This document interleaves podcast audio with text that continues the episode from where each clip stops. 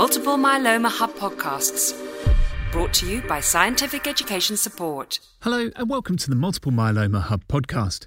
We're pleased to speak with Christine Spencer of Parker Institute for Cancer Immunotherapy in San Francisco, US, and Professor Diwakar Davar of the University of Pennsylvania Medical Center in Pittsburgh, US.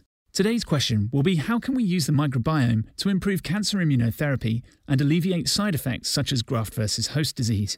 AACR 2020 has been featuring the topic of the microbiome with a number of sessions, and we're intrigued to hear how our gut bacteria can influence immune cells and thereby modify responses to immunotherapy, such as checkpoint inhibitors and allogeneic stem cell transplantation. Firstly, we'll hear from Professor Davar. The human uh, intestinal cavity uh, collectively uh, houses approximately 100 trillion bacteria uh, that are both good and bad in terms of modulating our responses, our immune responses to a variety of uh, exposures that we encounter.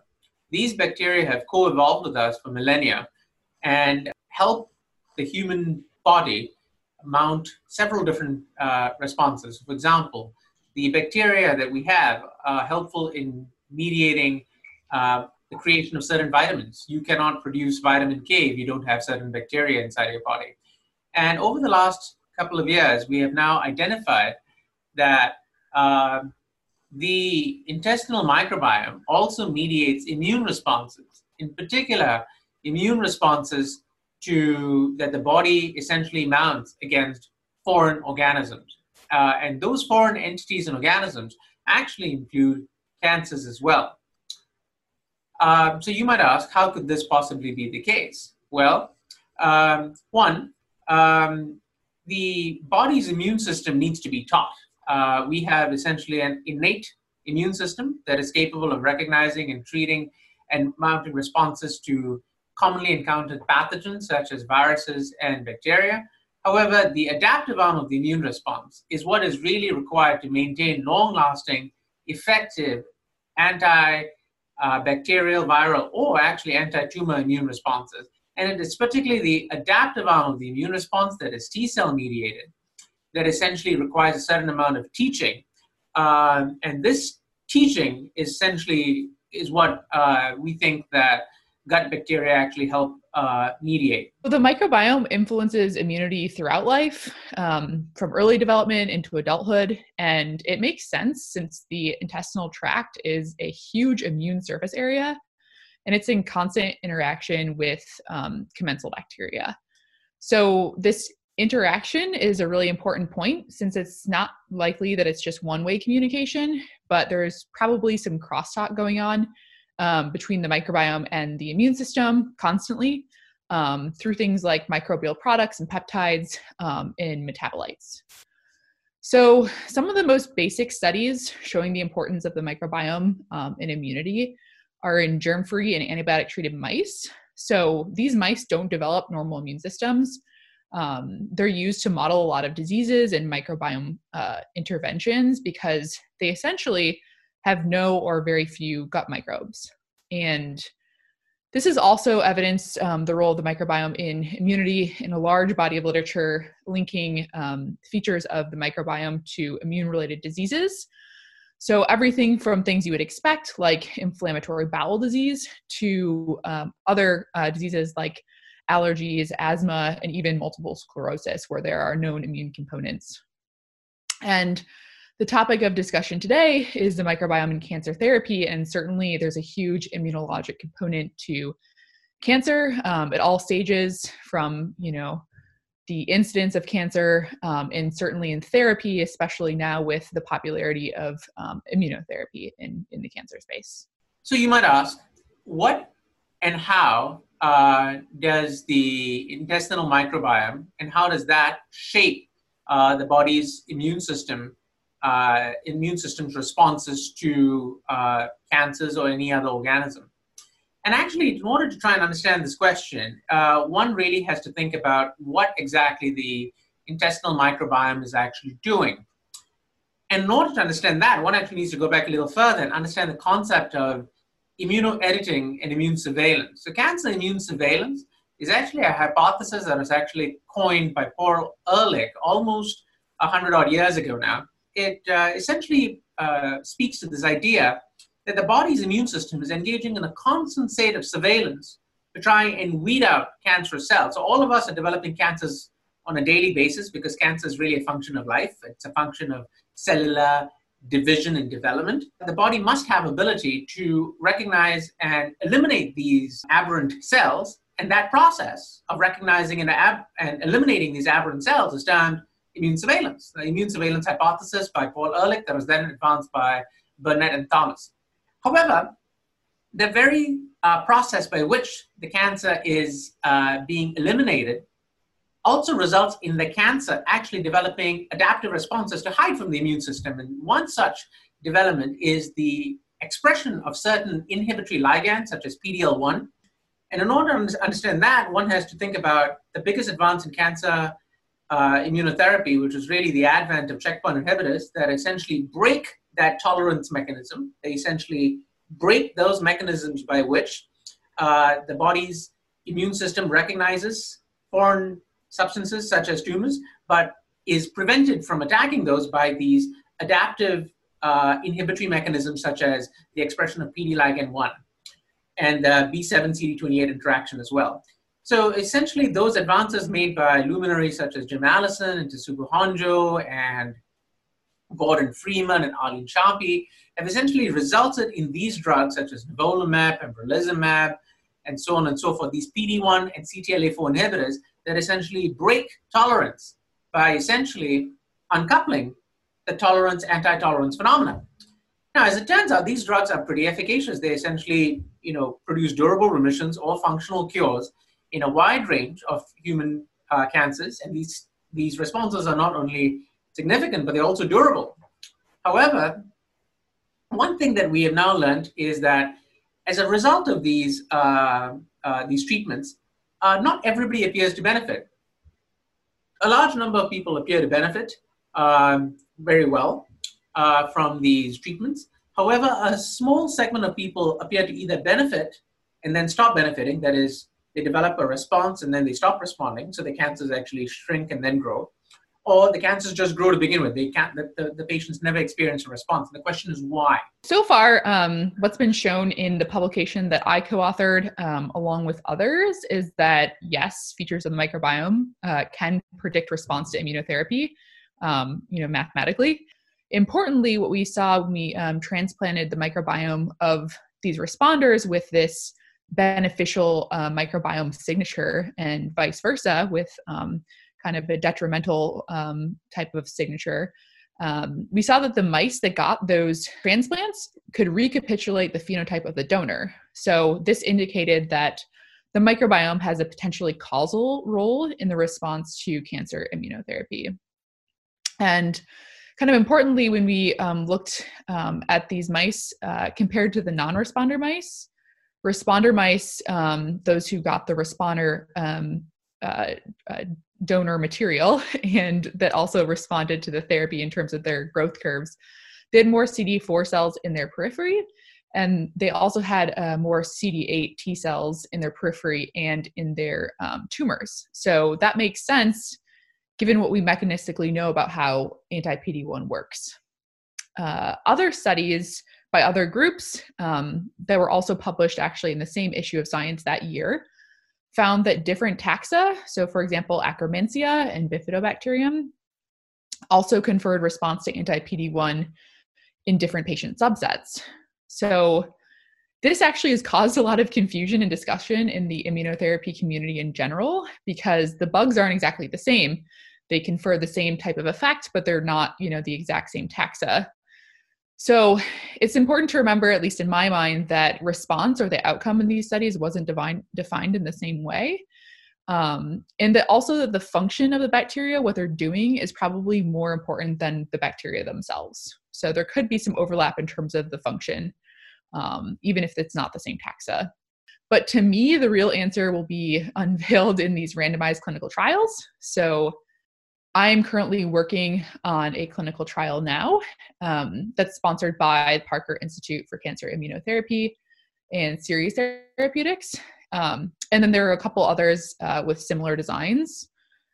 And I think the signals that we get from these trials will be invaluable in really evaluating um, the microbiome in causality. The idea that the composition of one's intestinal microbiome could affect the response to anti-cancer therapy actually predates the effective uh, the, adv- the advent of effective immunotherapies. This was known even with chemo.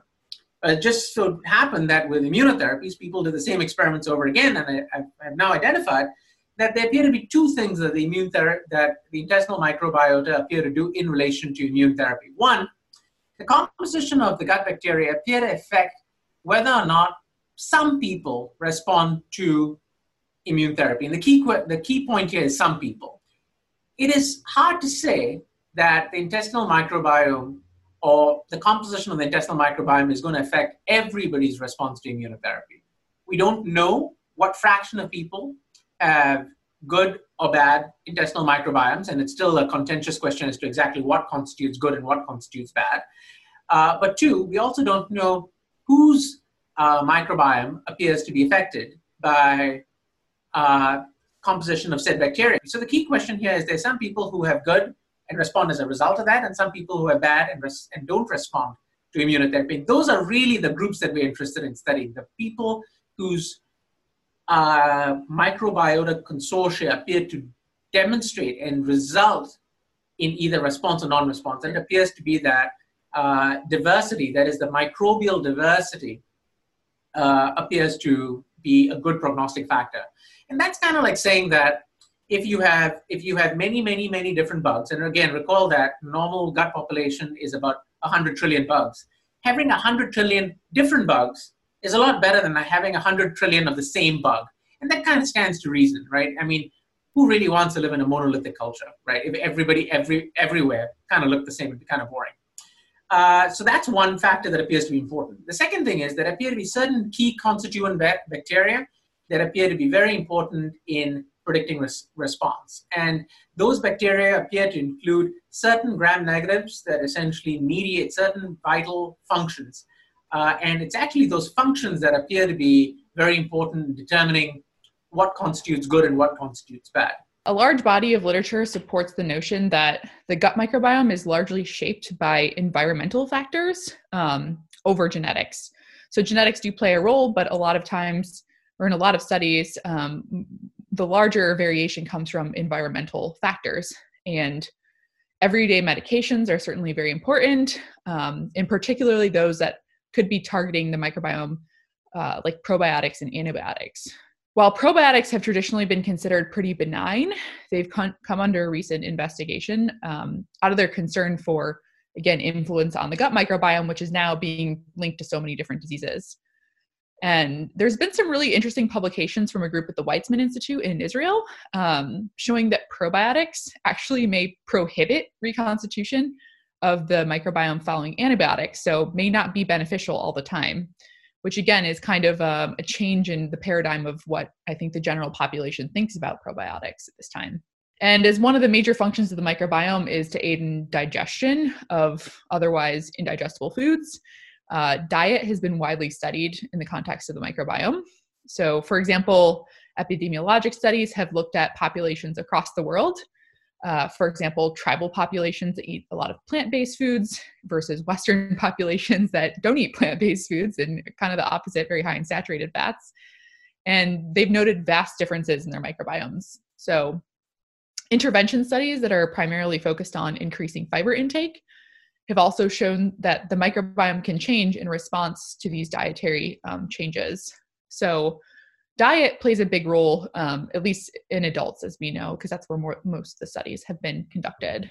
And a lot of the research has been done on the role of fiber and short chain fatty acid uh, metabolism as a potential mediator between diet and immune system um, effects downstream. And so, in terms of cancer therapy, um, I've been studying probiotics and diet in the context of cancer immunotherapy um, since about 2015. At the time when I started looking at this, there actually hadn't been um, any studies uh, looking at uh, probiotics or diet um, in the context of cancer immunotherapy where I was interested in. And um, I worked with um, Jennifer Wargo at MD Anderson Cancer Center, along with um, Lorenzo Cohen, to kind of investigate this um, during my PhD thesis. And we definitely see some interesting things in terms of diet, uh, fiber in particular, and also probiotics use in patients that went on to receive um, immunotherapy that had metastatic melanoma. So, for example, um, at MD Anderson Cancer Center, again, some of the co-authors on on the work that I'm um, currently um, uh, trying to get out is uh, Carrie Daniel and Jen McQuade, and they're actually conducting feeding studies um, in patients that are going to be starting immunotherapy, where patients are provided all of their meals uh, prior to starting immunotherapy and throughout treatment. And they're monitoring how um, feeding people different diets um, can change the microbiome and clinical outcomes. So th- those will be really informative in terms of um, how diet and these other things may impact um, response to immunotherapy potentially through the microbiome. There's a group in Israel uh, led by Gal Markel that essentially is doing a fecal microbiome transplants that uh, in melanoma in combination with checkpoint inhibitor therapy. And so one group is mentioned by Gal Markel is testing this in human cancer patients who have not responded to immunotherapy. The second group that is doing a very similar approach is our group with uh, Hassane Zarour and myself that is testing a very similar idea with a combination with um, uh, pembrolizumab, uh, microbiome transplants in combination with pembrolizumab to treat PD-1 non-responder patients. There appear to be some subtle hints that uh, in some patients at least, uh, microbiome modulation by incorporation of fecal microbiome transplants uh, in combination with checkpoint inhibitor therapy can actually reverse non-response. So this appears to be sort of a big, uh, a big move forward.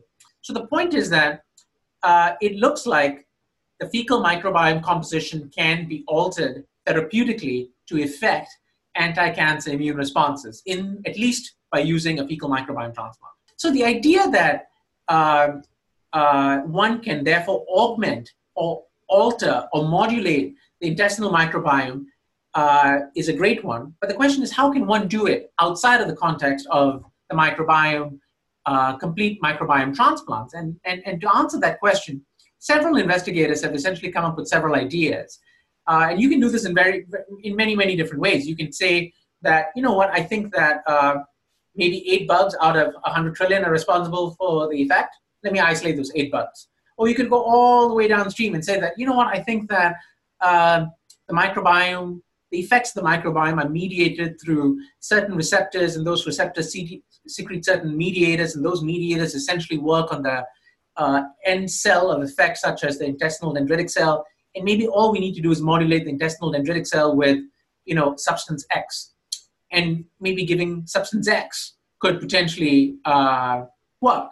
But essentially, uh, one of the pro- uh, prospects that I think is uh, most promising is the prospect of utilizing rationally designed consortia of live bacterial products that to try and elicit the effect that we're seeing with uh, FMT in, in, in, rationally defined patient population. And a lot of the technology came from a very, very prominent uh, Japanese investigator named Kenya Honda, who actually showed, you know, several years ago that he had a rationally designed consortia that essentially could affect uh, the modulation of T regulatory cells that mediated uh, allergy responses. And so in the, with the in the setting of cancer, uh, some, some some experiments were done that essentially uh, identified a certain set of bacteria, particularly uh, 18 different bacteria, that appear to mediate the effect of CD8 T cells. That are these are the sentinels that essentially are the hallmark of the adaptive immune response that we, we talked about earlier. And these CD8 T cells can essentially be programmed by these bugs to essentially attack immune cells. And some very elegant work in mice that was published in a very high impact journal last year spoke to this effect. So it's you, now don't have to give somebody an entire fecal transplant. You can give somebody very simply a uh, uh, a capsule, and in this capsule you have the bugs that do not appear to cause an infection. They don't appear to cause all those infections that you have to worry about when you give somebody a fecal microbiome transplant. And the bugs are obviously easy. The, the capsules are obviously easy to ingest uh, and can be given concurrently with checkpoint inhibitor therapy. And a study that we are heavily involved in at, uh, and was uh, presented at AACR describes this approach. So uh, the study is termed Consortium IO, and it's being led by uh, several uh, investigators, including myself. Uh, and uh, other investigators at Florida Cancer Institute, such as Judy Wang and Martin Gutierrez, Anita Turk. And uh, these, uh, uh, th- in this particular study, essentially what we're doing is we're giving people this particular live bacterial consortia in a pill, along with a checkpoint inhibitor, uh, nivolumab, to treat essentially advanced and treatment refractory melanoma, gastric and GE junction cancers, and colorectal cancer. The study is still very early. We're still very uh, we're very optimistic. Actually, a lot of microbiome research in uh, human cancer immunotherapy um, was really pioneered looking at GVHD and just in the context of stem cell transplant in general, uh, particularly by Marcel van Brink's group at Memorial Sloan Kettering. So, in their seminal work, which again preceded a lot of these um, studies on cancer checkpoint immunotherapy, they showed that higher alpha diversity, uh, which what what I mentioned, um, which is what I mentioned earlier, um, we looked at as well. Um, in these transplant patients, was associated with lower rates of GVHD um, and lower rates of GVHD related mortality, and also relapse rates and uh, survival post transplant. So they've also done a lot of really important work looking at the use of different antibiotics in the context of GVHD. Um, antibiotics, again, have a huge impact on microbial composition. Um, and that work is super important in terms of guiding clinical care because antibiotics are really, really heavily used um, in, in transplant populations.